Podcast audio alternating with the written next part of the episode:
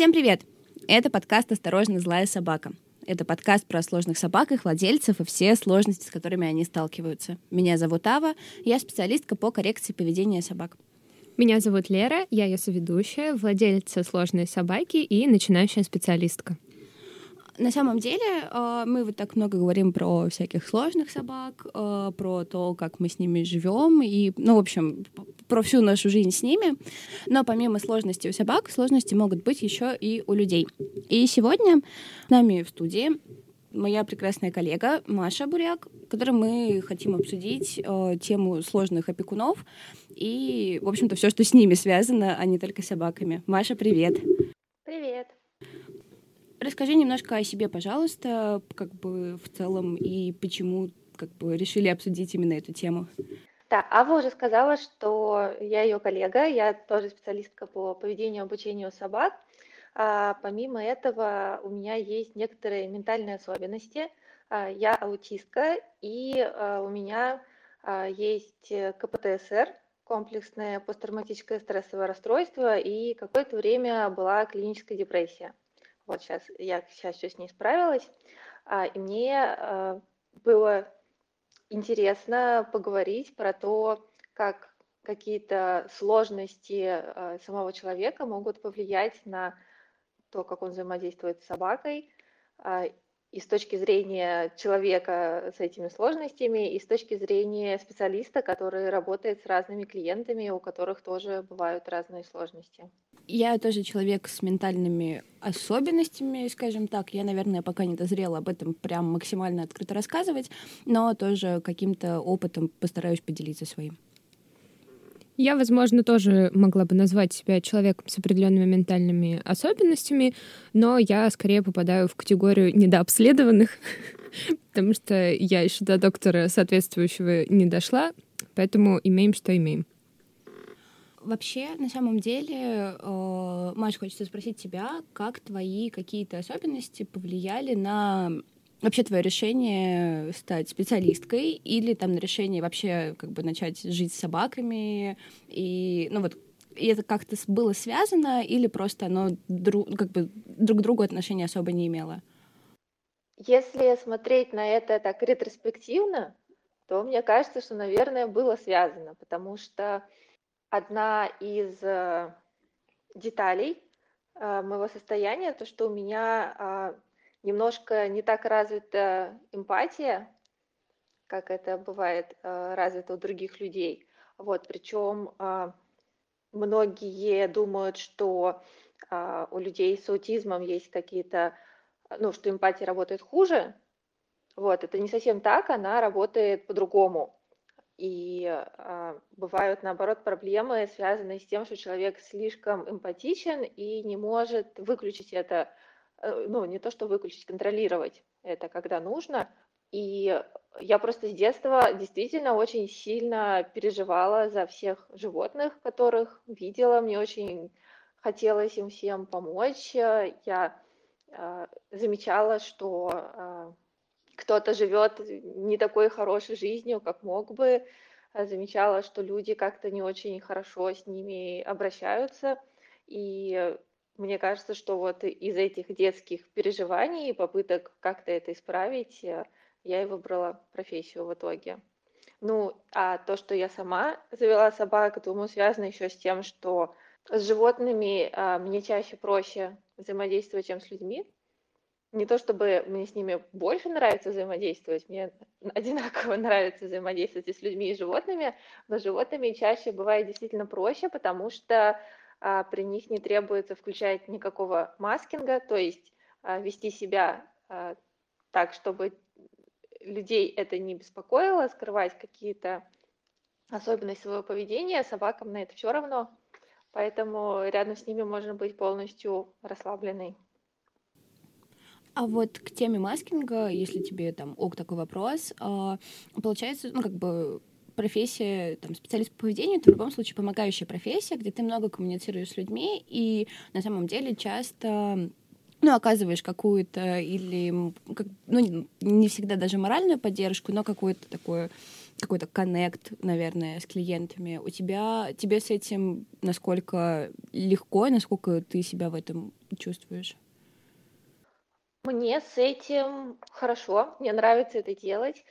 А, и это сильно проще, чем какая-то такая casual коммуникация, потому что а, я понимаю, что именно от меня в этой ситуации требуется, я понимаю, какие, какого рода у нас отношения с человеком, что он от меня ждет, что будет уместно сделать или нет, поэтому а, это как раз а, не вызывает у меня каких-то проблем.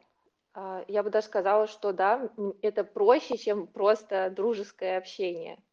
А, Маш, такой вопрос, а насколько ли это вообще тоже в тему маскинга, насколько комфортно обеим сторонам ну, во взаимоотношениях собака-человек, да, если мы берем человека с особенностями, действительно ли он сможет э, обходиться без маскинга? То есть, ну, так или иначе, мы же должны в отношениях с собакой проводить определенные как-то ну, ритуалы, как-то определенным образом с ней общаться, и не каждой собаке будет ок. Ну, то есть тут скорее вопрос э, не становится ли от этого отношения еще сложнее, что тебе еще сложнее там выбрать комфортную для себя собаку? Не каждая собака сможет э, нормально коммуницировать с человеком с особенностями, так же, как не каждый нормальный человек сможет коммуницировать с собакой с особенностями. Что ты вообще на этот счет думаешь? Я думаю, что особенности бывают очень разные. Даже если мы говорим э, конкретно про аутизм, он очень сильно по-разному проявляется у людей. И а, в основном это не какое-то специфическое поведение, да, у нас есть какой-то, а, возможно, стереотип в обществе, а, а, что аутист это такой обычно мужчина. Мы представляем себе, что ему очень важно следовать какому-то распорядку, что его смущают какие-то нарушения рутины, что он не понимает, что чувствуют другие люди, и как будто бы не переживает по этому поводу, да, слишком прямо всем все говорит. Ну вот как мы это видим в каких-то фильмах, сериалах. Сериалах. Да, и у него есть какие-то специальные интересы, которые другие люди могут находить странными, да, как какие-нибудь там поезда или ну, какие-то такие специфические интересы. Вот. А на самом деле понятно, что а, очень по-разному могут выглядеть люди с аутизмом, потому что аутизм это спектр, а, ну, это очень много разных э, состояний, которые объединены все тем, что это не какое-то болезнь, не какое-то расстройство, которое можно как бы вылечить, это просто другой тип функционирования нервной системы. Это не всегда должно проявляться какими-то странностями поведения, ну, странностями с точки зрения большинства людей, и это не всегда должно проявляться какими-то непонятными интересами. Очень многие аутисты, например, их э, вот этим специальным интересом, одним из них являются люди, взаимоотношения между людьми и сама по себе коммуникация, то есть это они могут быть очень хороши в этом, потому что действительно очень сильно этим интересуются, как многими другими непонятными для себя вещами. И представление о том, что там люди не понимают шуток э, или смысла каких-то пословиц, поговорок, да, такое бывает, но опять-таки все очень по-разному. Вот, то есть нужно понимать, что это именно спектр, это очень много э, разных особенностей, у которых есть, конечно, что-то общее, но мы не можем заранее знать, как, как именно устроен человек, если у него аутизм. И если у человека случаются какие-то сложное состояние. Шатдаун – это, по сути, такой вариант травматического замирания, когда нервная система перегружается, и человек э, какое-то время ну, может просто сидеть, лежать, э, стоять, и главное, что ему сложно а, отвечать на какие-то внешние стимулы, да, хочется побыть одному, и чтобы никто не трогал. Вот. Мелдаун — это, ну, этот термин не всем нравится, потому что у него есть э, другие тоже значения, которые, ну, это как, как термин истерика, да, тоже не всем нравится, потому что у него он такой немного обвиняющий. По-другому это можно назвать э, гиперстимуляцией, то есть это другой вариант, тоже когда нервная система перегружается, но по-другому.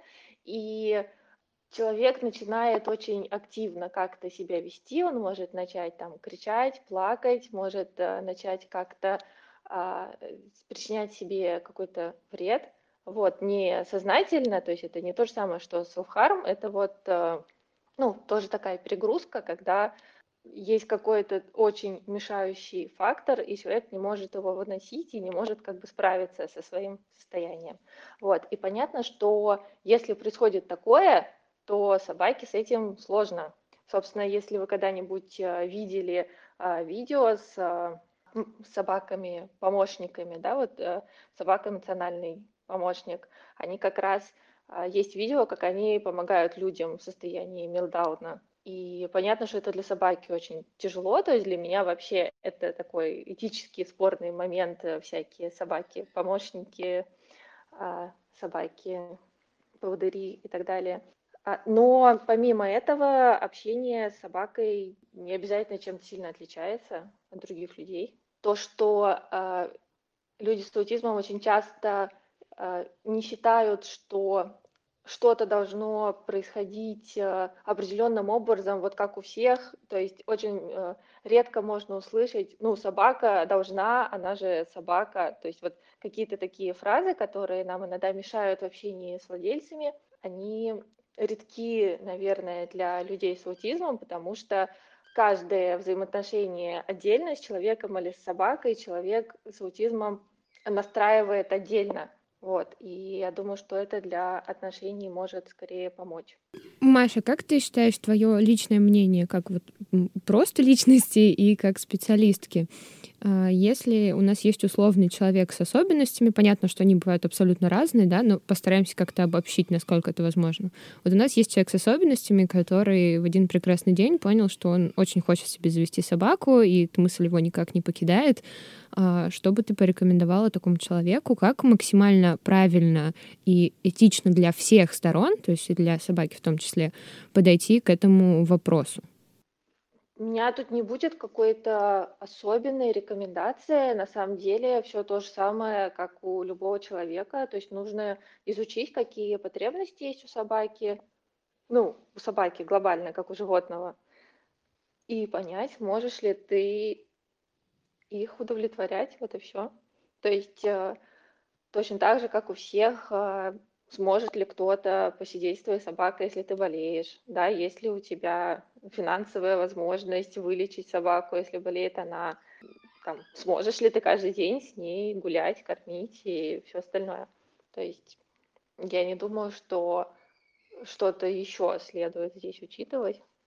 Я просто как э, человек, которому попалась э, сложная собака, могу сказать, что тут такая достаточно получается, ну, русская рулетка. Поправь меня, если у тебя есть немножко другое мнение на этот счет. Потому что ты можешь быть абсолютно любым человеком и при этом не быть готовым к тому, э, чтобы опекать действительно сложную собаку. И получается, что ты становишься как бы перед таким выбором сыграть в русскую рулетку и получить э, какую-то собаку, да, мы же не всегда все можем предусмотреть и увидеть заранее либо не играть в нее и отказаться от этой идеи совсем.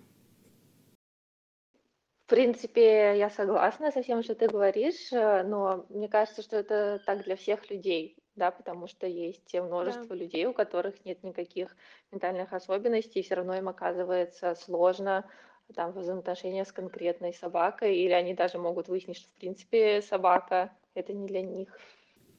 Мне тут еще просто кажется, что, ну, конкретно у тебя и у меня, например, тоже, я думаю, у Маши тоже в целом есть немножко кривая выборка в плане адекватности собак в целом. Потому что, ну, в действительности собак не сложных больше, чем сложных. Просто по ну вот вот так. У меня Мы нерелевантная живем. статистика, да, я поняла. Да. Ну я это давно просто для себя поняла и перестала на и перестала на этом зацикливаться. Я думаю, что я на самом деле, возможно, немножко по-другому отношусь к идее сложных собак. То есть я, наверное, я понимаю, о чем вы говорите, когда используете э, так, такое словосочетание, но я сама для себя, наверное, не определяю их как сложных, потому что у меня нету в голове какого-то представления о норме, как оно должно выглядеть, и что если собака не ведет себя таким образом, то вот она какая-то сложная. То есть для меня это всегда какие-то конкретные отношения, которые нужно каким-то образом настраивать. Наверное, может быть, поэтому мне проще, потому что на самом деле моих собак, наверное, тоже можно было бы назвать сложными для кого-то, вот, но я сама совсем их такими не ощущаю. То есть для меня это ну, замечательные собаки, я не испытываю расстройства от того, как они себя ведут. Ну, хотя не только сейчас, когда они уже все взрослые, то есть мои самые младшие собаки уже 6 лет, и я специалист по поведению, и понятно, что у меня очень много всего уже налажено, вот, но даже когда, например, вот э, мой первый пес раз был еще маленький, он был а, действительно то, что можно назвать сложная собака, потому что у него были очень сильные страхи всего, вообще всего. Он боялся, в принципе, выходить на улицу, он боялся всех людей, он боялся всего, что связано с людьми, то есть любой антропогенная, любая антропогенная среда была для него очень пугающей, и там он мог гулять только на определенном конкретном газончике, причем до газончика он как бы практически полз, и потом полз обратно с этого газончика. Вот. Я пытаюсь вспомнить, мне кажется, что в тот момент я просто думала, ну вот, он такой. Конечно, мне а, было от этого грустно, и мне хотелось ему помочь, и я периодически испытывала весь спектр эмоций, и злилась, и чувствовала беспомощность, и чувствовала, что я какой-то плохой владелец, и множество других неприятных эмоций и приятных, когда что-то получалось, и происходил какой-то контакт, и я вспоминала, зачем это все вообще. Я просто не уверена на самом деле, что мне было бы именно проще, с какой-то собакой, которая ведет себя совершенно каким-то среднестатистическим обычным образом. То есть это все равно какие-то отношения, которые требуют настройки. И, ну, как бы здесь мы работаем со страхами и учимся поддерживать собаку. А в другой ситуации мы работаем там с возбуждением. А в третьем ситуации у нас есть э, вообще самое а, психически стабильная, самая нормальная собака, но мы работаем над тем, чтобы, скажем, не привязываться к ней каким-то тревожным образом и своей излишней заботой и контролем тоже не а, испортить что-либо в ее поведении, в наших взаимоотношениях. То есть мне кажется, что работа требуется в любом случае, и, может быть, конкретно моя особенность в том, что для меня один вид этой работы не более сложный, чем другой, потому что у меня нету чего-то, что я как бы умею делать по умолчанию, и это не доставляет каких-то сложностей. То есть э, каждая из этих задач — это какая-то а, просто новая задача, которую нужно решить, как взаимоотношения с новым человеком. Поэтому меня, наверное, точно так же происходит в общении с людьми, в том числе в общении с клиентами — мне достаточно легко общаться с людьми, у которых тоже есть какие-то странности, если можно так сказать, в поведении. Э, совершенно разные, не обязательно, что у них тоже есть там какие-то диагнозы.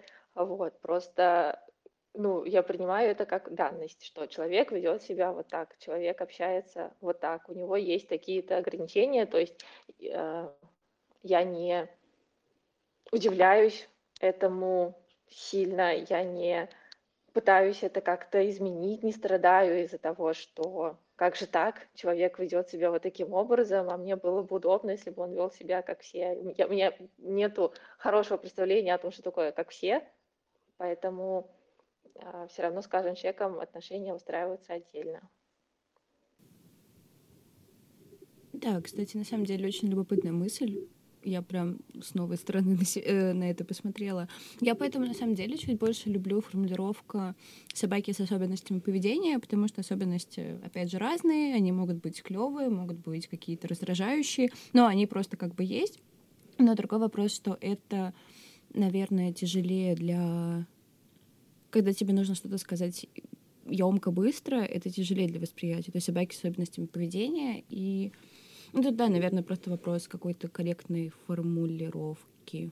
А, в общем, тут просто такой, получается, немножко этический момент. Недавно э, обсуждала его, что ты просто провела аналогию с людьми, которая э, очень, в принципе, классная и дает примерно понять, да, о чем речь. Но тут получается такой момент, что так или иначе мы можем выбирать, с какими людьми нам общаться, а с какими нет. Да, то есть мы не обязаны их переделывать, но так или иначе, если их, э, ну, условно, поведение доставляет нам какой-либо дискомфорт, то мы можем общение с этим человеком оборвать. А в случае с опекунством собаки это очень сложная история. Я понимаю, что и с человеком это может быть сложная история, да, там какая-то семейная, это могут быть так же, как и к собаке очень теплые чувства привязанности и так далее. Но вот, тем не менее, мне кажется, тут есть такая все-таки небольшая загвоздочка. Что, что ты думаешь вообще? Может быть, у тебя другой взгляд на это? Да, это сложнее, что за собаку мы несем ответственность, и мы не можем просто сказать, ой, ты мне не нравишься, наверное, я не хочу больше с тобой общаться.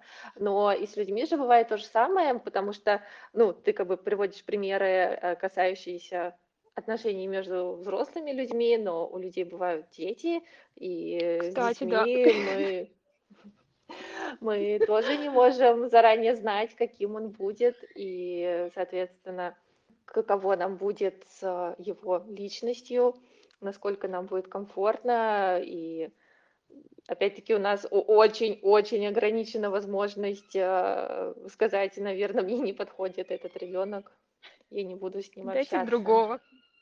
Да. Ну, то есть, да, естественно, это сложнее, но тут как бы сложность, думаю, что это собака в том, что мы несем ответственность за нее. То, что мы выбираем нести за нее ответственность, ну, как бы это наш выбор заранее.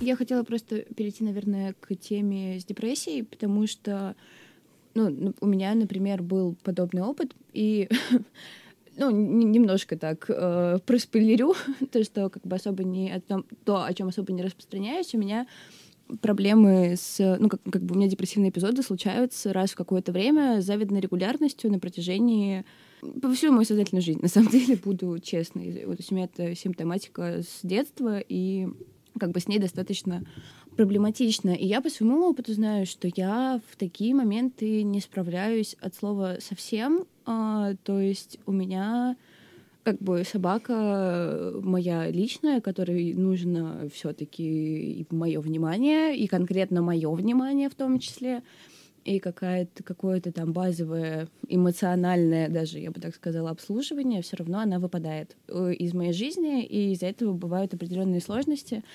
И в самые худшие периоды, когда были там огромные проблемы сепарации, доходило до того, что я выпадаю даже на не очень длительное время, а весь там какой-то прогресс в выстроении взаимоотношений откатывается, ну, не к началу, но сильно. А, твой опыт как-то на это похож, или у тебя это выглядело по-другому? Похож в тех моментах, в которых депрессии похожи друг на друга.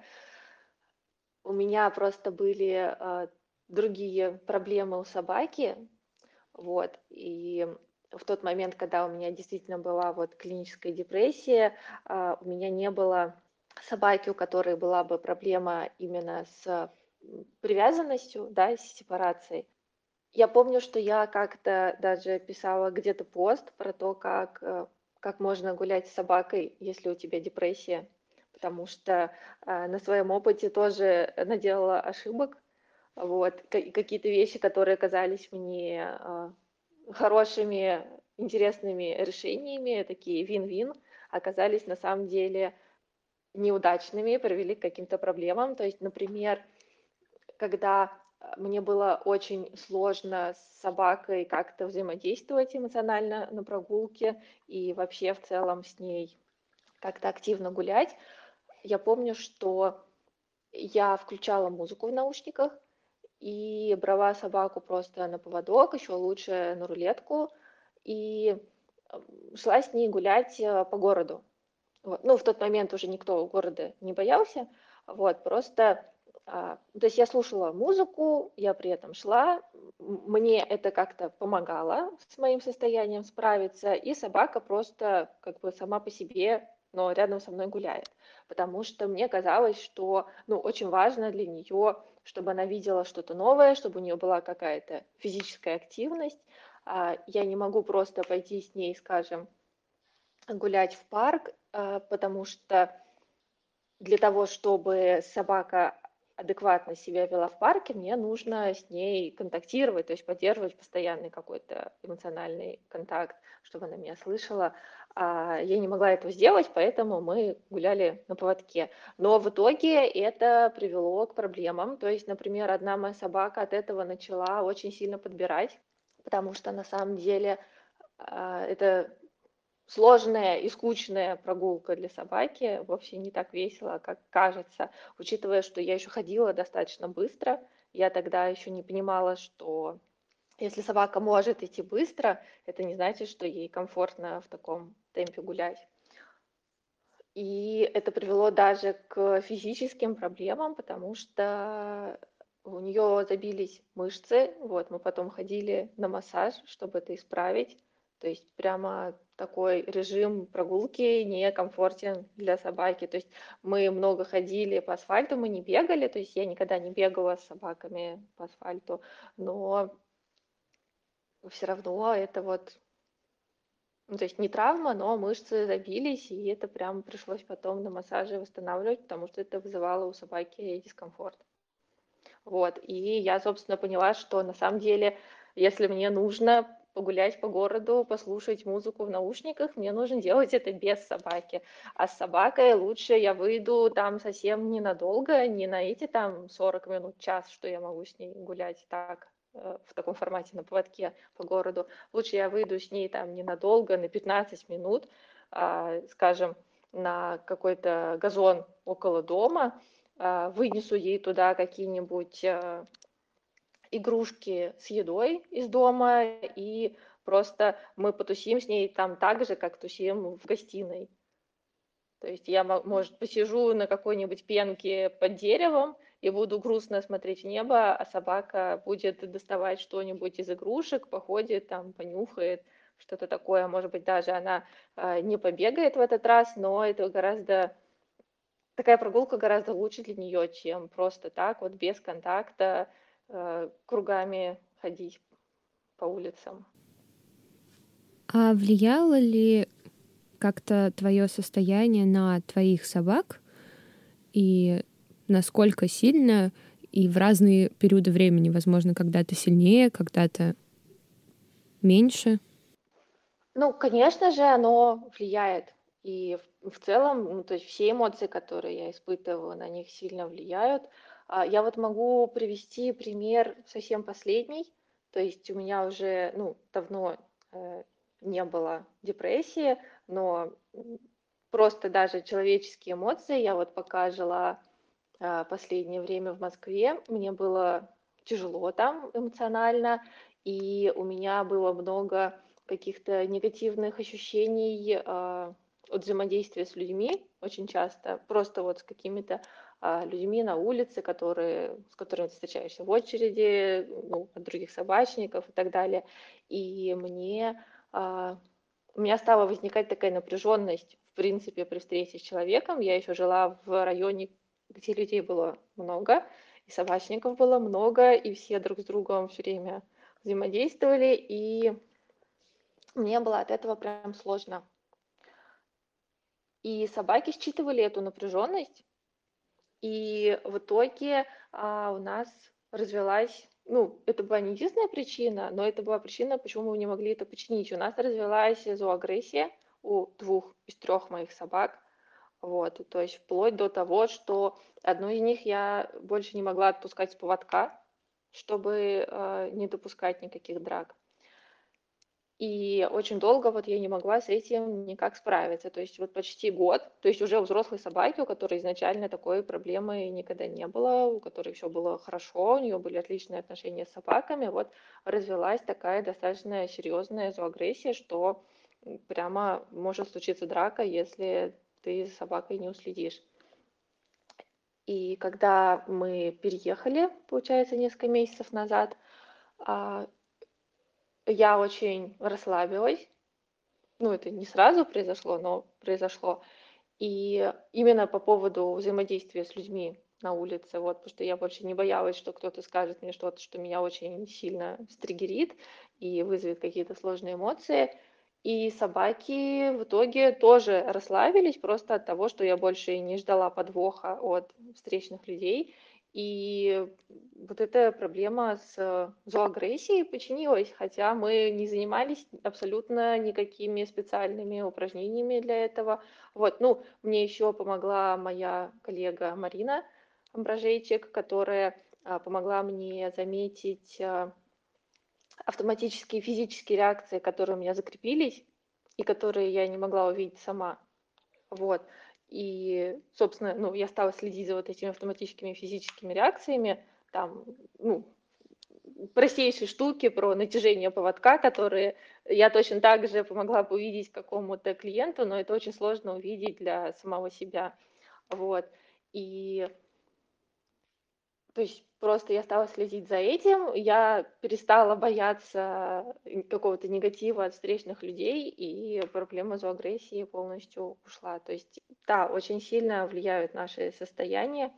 А у меня еще есть такая особенность, что, ну, депрессия это обычно достаточно длинное изменение, которое, э, длинное изменение состояния, а, которое происходит, а у меня бывают какие-то краткосрочные штуки, то есть вот те же самые шатдауны, про которые я рассказывала. А, я могу, например, э, там собраться на прогулку с собаками и зависнуть. Для меня это ну, если я устала, то есть, ну, чем более я уставшая, чем больше у меня каких-то сложных эмоций, тем больше вероятности, что это произойдет. Я могу уже всех одеть, одеться сама и сидеть э, в коридоре там 40 минут, э, смотреть какие-нибудь тиктоки. Вот. И собаки, они умеют с этим обходиться. То есть они а, видят, что если начинает такое происходить, что я не просто там мне, мне что-то понадобилось, и ну хорошо, мы чуть-чуть подождем. Если они видят, что у меня вот это вот отрешенное лицо, они приходят и выводят меня из этого состояния. То есть там Раст может прямо начать орать на меня, засовывать голову между моим лицом и экраном, прямо не давать мне в него смотреть, и меня это ну, выводит из этого состояния, и я такая, да, все, ладно, хорошо, пойдем. Вот, прям скажем, это очень удобно. Вот. Мне не кажется, что а, это на них как-то сильно негативно влияет. И так как собаки три, а, я могу сказать, что это не, ну, не особенность конкретной собаки, что есть эти мок. Их три, они очень разные, а, они очень по-разному им... У нас очень разные отношения с ними всеми. И мне действительно кажется, что вот конкретно от этого они не страдают как-то. То есть, а, в принципе, я клиентам часто говорю, что для собак самое главное, чтобы вы проявляли свои эмоции а, открыто, и чтобы вы, а, чтобы ваши состояния были для собаки понятны. И собаки сами по себе такие существа, для которых э, яркие какие-то эмоции, это вообще-то естественно. Собаки проявляют свои эмоции очень ярко, и они не а, будут страдать от того, что вы проявляете эмоции ярко. А, если вы делаете это последовательно, а, если вы проявляете именно свои чистые эмоции, а не переносите что-то на собаку, да, то есть если вы злитесь и вы вслух, э, там, не знаю, выруга... выругаетесь вслух и заплачете, например, а собаке не станет от этого плохо, она не станет там более тревожной, более пугливой, более агрессивной, если вы не орете на собаку, если вы просто орете в пустоту или, ну, в общем, каким-то другим образом ярко проявляете свои эмоции, то собаке с этим ок. Она просто запоминает, что вот вы такой человек, вы так себя ведете, и ну и нормально. Они нас как бы не судят с точки зрения, как мы должны себя вести. Они точно так же настраивают отношения с каждым отдельно, и собаки в этом действительно мастера. Да, мы знаем, что собаки и с разными видами животных могут настроить близкие отношения, потому что они эволюционно заточены под то, чтобы очень хорошо понимать чужие сигналы. И если собака может жить э, там, в стаде павианов, то неужели вы думаете, что какими-то своими эмоциональными состояниями вы можете как-то сильно ее травмировать? То есть мне кажется, что сложности возникают больше тогда, когда люди ведут себя именно, ну, как люди, в том смысле, что скрывают, что они на самом деле чувствуют, пытаются не показать собаке там свою злость, чтобы ее не расстроить, и потом это выливается где-то в другом месте, потому что ну, эмоции никогда не проходят бесследно, да, где, где-то оно да вылезет.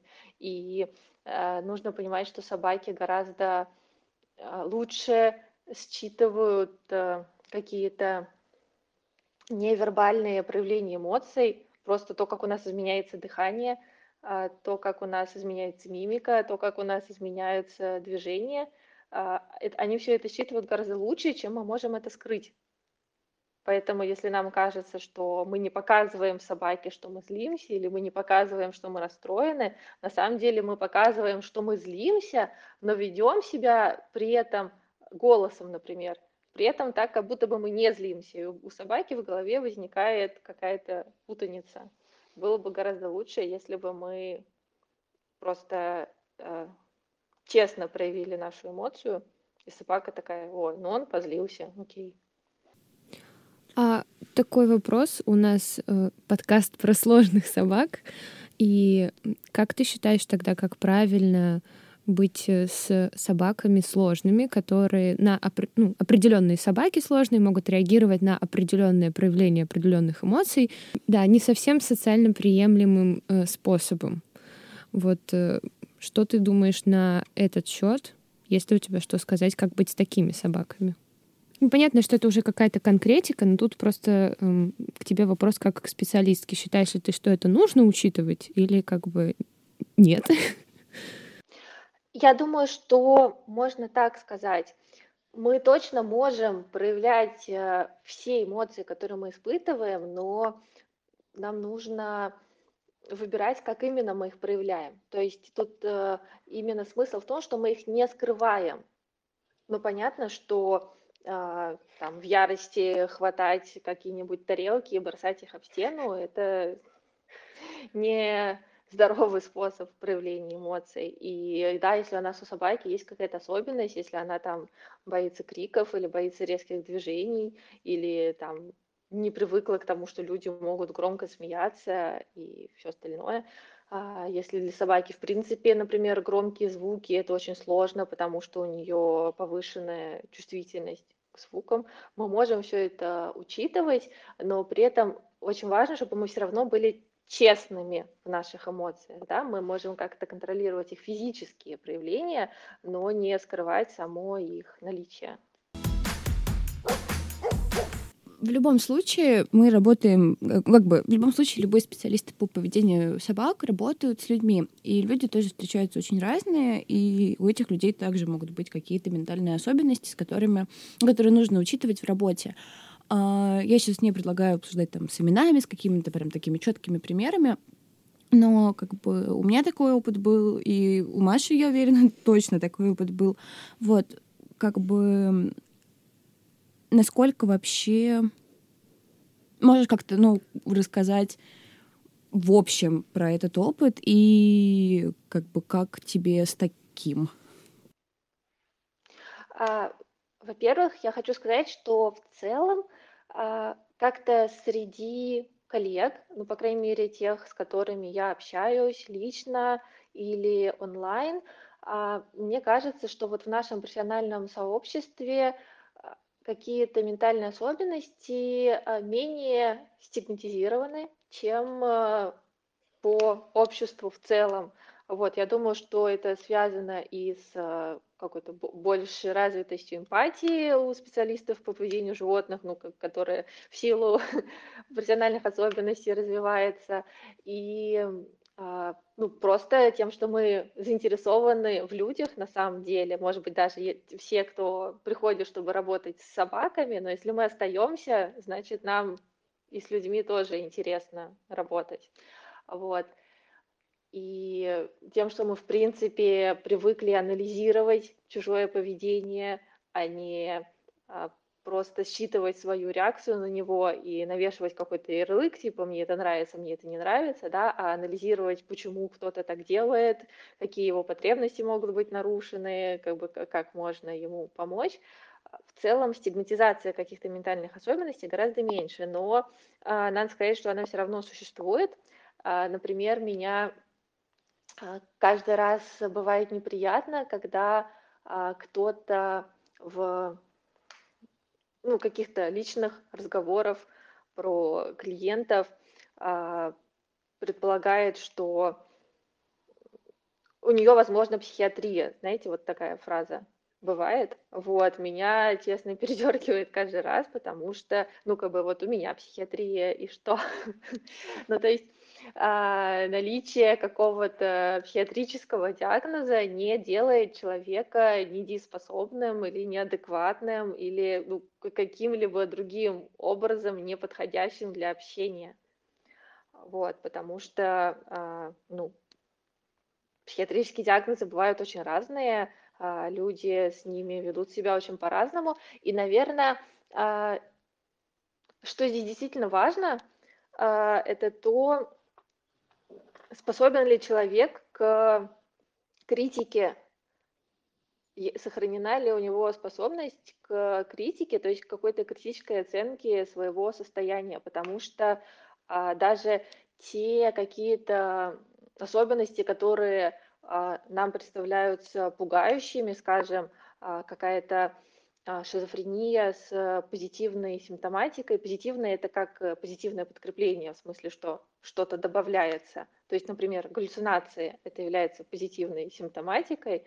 Да, есть люди, которые живут э, с, так, с такими симптомами, у них есть галлюцинации, при этом они полностью а, сохраняют критику к своему состоянию, и ну, они абсолютно адекватные, дееспособные, и а,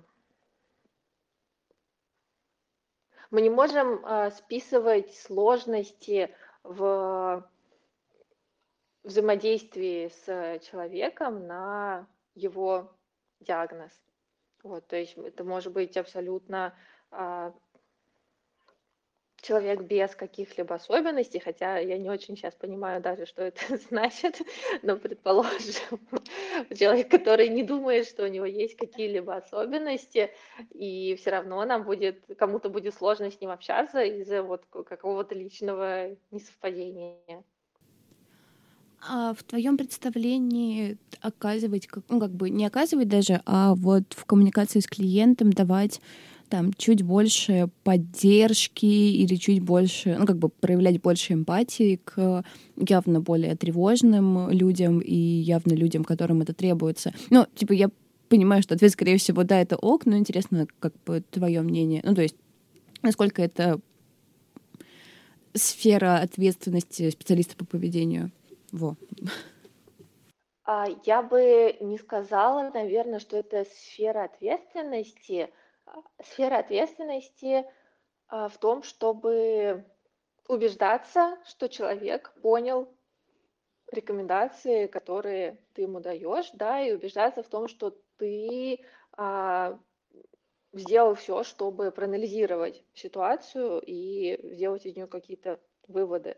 Если человеку там, сложно с тобой работать, это не ну, нельзя назвать это твоей ответственностью сделать так, чтобы ему было легко, но, естественно, а, мы стараемся а, людям помогать, и, ну, то есть я бы сказала, что это работает во многом автоматически, вот, и мне кажется, что это нормально выбирать работать с теми людьми, а, для которых у тебя действительно есть ресурс, чтобы им помочь.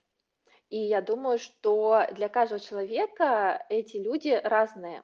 Например, а, мне а, легко дается работать с людьми, у которых очень мало ресурса, которые а, очень редко могут заниматься или мало что могут делать, для которых очень сложна идея, в принципе, каких-то домашних заданий да, и я знаю, что многие мои коллеги как бы могут прямо не взять в работу такого человека или отказаться от него, там, если вот вы не делаете определенные рекомендации, которые я вам даю, рекомендации в смысле именно упражнений, а, то а, я не могу вам гарантировать результаты, мы не будем с вами работать. Вот я, например, по-другому себя ощущаю, я просто скажу, какой именно результат и в какие сроки как бы мы можем достичь, а, как нам оптимизировать а, работу, чтобы при минимальных затратах, тем не менее, а, становилось лучше, и меня это совершенно не напрягает. У меня много таких клиентов,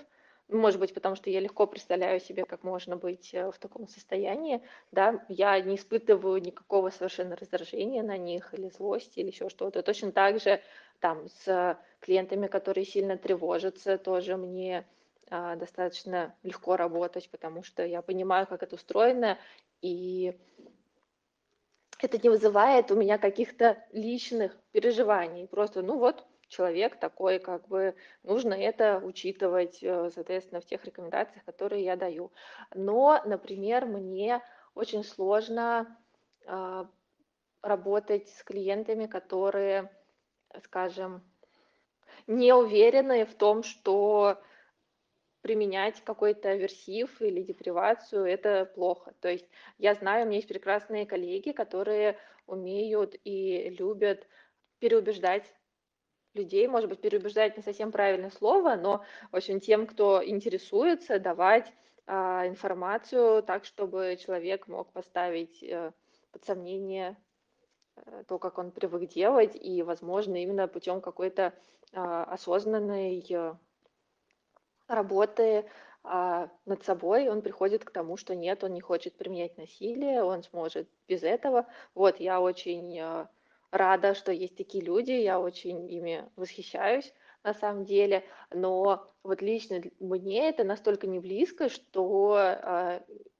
у меня не получается работать с такими людьми, в принципе. Ну, прям скажем, они до меня обычно и не доходят, вот, потому что у меня в основном а, поток через соцсети, и а, ну, видимо, как-то так я себя позиционирую, что такие люди, в принципе, ко мне не идут, но несколько раз приходили, ну, там, по рекомендациям, да, вот кого-то, и мне с ними действительно очень тяжело, то есть э, а, мне, правда, сложно человека не осуждать, хотя я понимаю все про то, что там у каждого свой опыт, и, ну, условно говоря, что человек не виноват, что э, он так думает, но Просто лично мне это очень сложно, очень неприятно, и у меня нету какого-то своего личного опыта, который я могла бы а, отрефлексировать а, и применить, как бы примерить на ситуацию этого человека и подумать, о, да, со мной происходило то же самое, я вот знаю, как ему помочь. Вот, поэтому а, мне кажется, что не то, что людям с какими-то конкретными особенностями требуется больше а, внимания от специалиста. Ну, то есть нельзя сказать, что вот всем тревожным клиентам требуется больше нашего внимания, или там со всеми депрессивными клиентами а, мы будем работать а, дольше. А, я думаю, что тут опять-таки зависит конкретно от самого человека и с чем именно ему проще работать.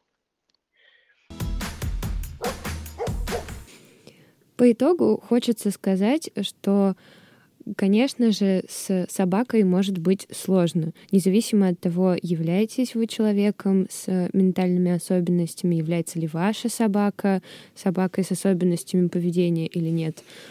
Но так или иначе с этим можно справляться, если обращаться к квалифицированным специалистам, у которых вы можете найти как специализированную поддержку, так и поддержку просто человеческую, Мы полностью также вас поддерживаем в любом вашем стремлении и желании жить свою самую комфортную лично для вас и счастливую жизнь с вашей собакой при тех водных, которые есть лично у вас. Сегодня у нас в гостях была Мария Буряк, специалистка по поведению и обучению собак. Мы очень тебе благодарны, что ты стала гостем нашего выпуска. Да, большое спасибо, что позвали. А, я очень очень люблю подкасты, очень люблю собак, очень хочу больше подкастов про собак, и мне очень нравится ваш. В общем-то, по такому поводу закончим на такой приятной ноте. Это был подкаст «Осторожно, злая собака». Подписывайтесь на наши соцсети. Все ссылки вы найдете в описании. Не забывайте про Бусти. Меня зовут Ава. А меня Лера. И сегодня в гостях у нас была... Маша. Да. Всем пока.